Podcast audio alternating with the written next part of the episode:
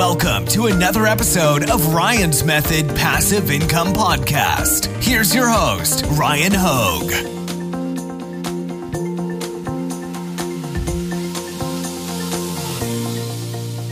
What's up, guys? Thank you for joining me for a new video. In this one, I'm feeling inspired to talk about something that you've heard me talk about before. I want to talk about one thing that I think the majority, I don't want to say majority, but that a lot of people that sell print on demand products or that want to sell print on demand products but are struggling to lock in maybe that first sale that you can change, that you can do differently to increase the likelihood of making that sale. It's probably the most common, I don't want to say problem, you know, it's kind of subjective, all right? And we're going to talk about what it is in a second, but it's something that I see commonly that I know can be improved upon. And I don't know what it is that's like inside of us that makes us want to do too much. In my mind, I think of it as we want to do too much when it comes to designing t shirts. Yes, we're going to talk about design. Designing is not my expertise yet. I still manage to sell quite a few print on demand products uh, you know, daily, really. Uh, I guess, you know, it's subjective again. How much do you consider quite a few? But I do decently for, well for myself. Let's just put it that way. And I want to show you how I do it without being a good designer. All right. That's what I want to show you. But it's not just going to be about how I do it. I, I was thinking about how I wanted to prep this video.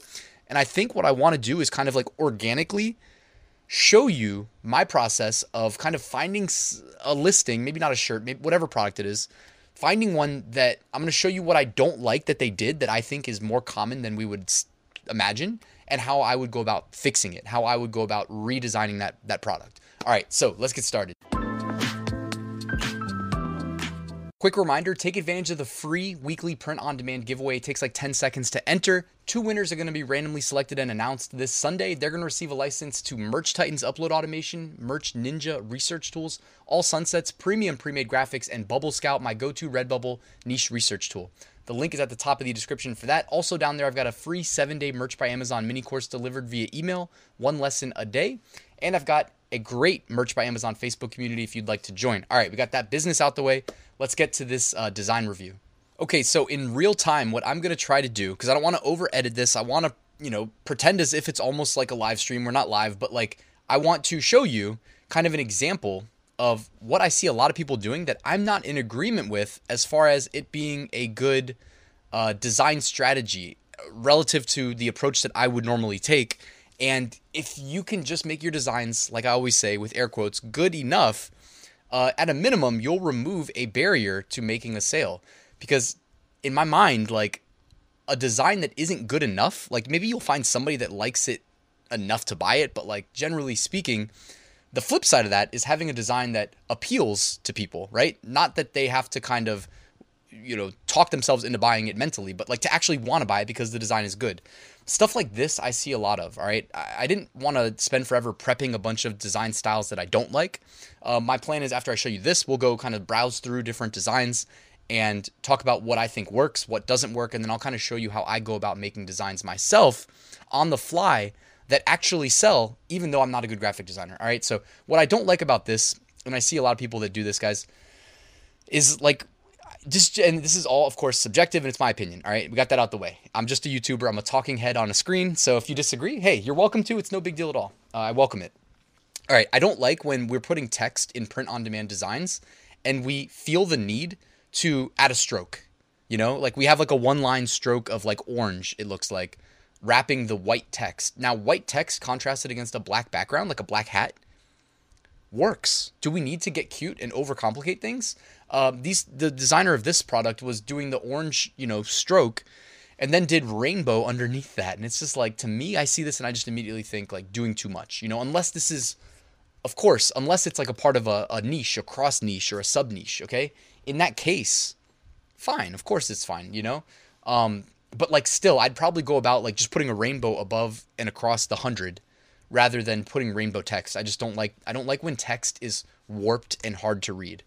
I'm not I'm not a, a fan of that. I like bold, big, easy to read text. Not crazy colors going on, um, complementary colors, you know, or even a color palette. You can make each line of text its own color, and you know, do things like that. All right, let's check out some um, some existing products on Redbubble. You know, I, I like Redbubble looking for this more than I like going to, you know, maybe Flying Research or Amazon because when you come to places like this, you know, you get typically the best sellers at the top. You know, I guess actually we could do some some research here if we wanted to go to um like Get Inspired MBA maybe or uh, some of these tools have like new designs, so you can actually just kind of scroll through the newer designs or the seller trends maybe. You know, a lot of these are typically newer shirts. Um, although these all at a glance look like they're pretty pretty good looking shirts. Like something like this is like what I'm talking about that I really like. All right, I'm not talking about dislike here. I'm talking about that I like this. So what they ended up doing here, guys, and you can see behind me, I'm I got the zoom. They have some big, bold, easy to read white text against a black background, right? I'm not telling that that we all have to be like robots cloning each other's approach to designing products. I'm just saying that you can do such a simple approach that we know works and it's done quickly, efficiently. There's no guesswork because we know it already works. It's validated. And it saves time. So you make good designs that don't even take long to make, right? And then they got a football graphic and you know, you can make your own game day graphic with or without a football. Like just to show you guys, like if I come to Photoshop here, this is my merch template that I always start out with. I can just turn on my big text layer. I can say game day, right? I, already have the font selected. I can do this, make it big. Um, although of course I just messed it up. Do something like this, make it as big as I want, you know? I mean, I know sometimes things are just like too big and they look ridiculous, but I've done videos in the past where I share, like, I, I think when we're selling online, it's okay to be like ridiculous in how big we present the design versus if we're in a store and I've even gone to stores taken pictures and been like this is what they're actually selling in retail stores. And I bet you it sells extremely well here in person, but it wouldn't translate necessarily as well online, digitally, you know, given the landscape. You know, it's different in a store. Clothing clothing is hung and you can grab it and touch it, and you're there in close proximity to see it. And there's not a ton of competition being shoved in your face all at once, like Amazon with 40, 44 products or 48 products per page, and Redbubble with like 100 some per page you know, here it's like, you know, game day, boom, white text, black shirt. Um, I can distress it if I want to distress it. I've done tutorials on that a long time ago, older YouTube videos on my channel. Um, you know, like they did a distressed here. And doing a, an effect like that's not that hard. You know what I mean? Or you can just literally like flip the text to, you know, Edmund texture. And I'll drop a link in the description. There's actually a um, deal going on in the month of February that you can take advantage of and it's for both first time users of Creative Fabrica, where you can get this font. This is one of my favorite distressed fonts because uh, you saw that. I mean, I didn't have to actually go out of my way to distress it. I just switched the font to Edmund Texture. Um, but yeah, it's like you can join for a dollar if you haven't joined before, and then if you have joined before, uh, I don't know if you can still do, do the dollar, but it cuts a, a, uh, discount into your monthly renewal. So I'll, I'll, drop a link to that in the description. It's like a month of February special that they uh, emailed me about. Um, let's go back to Redbubble though. I feel like we'll find better, you know, bad-ish designs on Redbubble. So here's an example that's easy to pick apart really quickly. You know, I, maybe it's not easy to pick apart, but it just to me like it, it's it's easier illustrated, I guess, when you're here. Like, look at all these products in search results, and when you have like the black shirts and the light colored foreground, I just feel like it pops. Like it it's easier in my mind, at least in my subconscious, when I look at 10 things at once. The, of the ones that are popping are like the black shirts with the light foregrounds to me. Um, the white shirt with like the lighter foreground elements, it's almost like they blend together. You know, like if I was just scrolling past that, I wouldn't even know what it said. For a million dollars, I wouldn't be able to tell you what the text said. Whereas like a shirt like this one right here, I survived 100 days of school. Like I read that immediately. Like I know what it says. I can, you know, scroll past it in milliseconds and my eyes still pick up what it said you know, or 100 Days Unlocked. That's an easy one. Um, this one right here, the 100 Days with My Nomies, it's no fault of the designer, you know, but they designed it on a um, kids school t-shirt, and that's actually a pretty good idea to set that as the primary product display.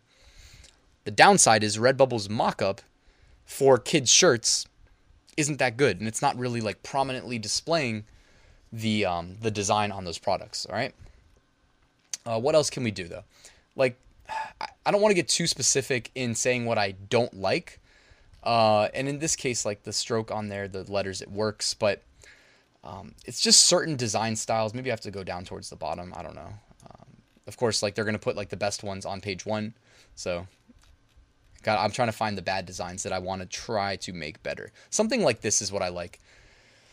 You know, without me even having to kind of illustrate it. Like when I think of designing for print on demand, I think of flat design. You know, me as a web developer, like eh, and like I was a web develop a front end web developer from when we kind of transitioned into I don't even know. I hate like assigning like a web 2.0, web 3. I don't know what to call it, right? But when we started transitioning into utilizing more like functionality built into web browsers as opposed to like needing to go find plugins to do things like make a web page look cool. You know, like all of a sudden we could use code to add animation and add, you know, drop shadows and do things like that. I think of adding effects like that, like like drop shadows, for instance, are a big one that stand out in my head, as like, hey, I'm building a web page. I'm gonna add a drop shadow, you know, or you know, a stroke. Like we could do a stroke, kind of, sort of. There's ways uh, in CSS, like in in code, in in being a web developer. Those are things I would do on a website, and they would look great. But I don't want to do that in a T-shirt.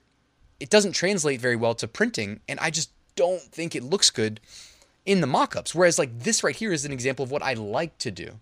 This is what I recommend doing.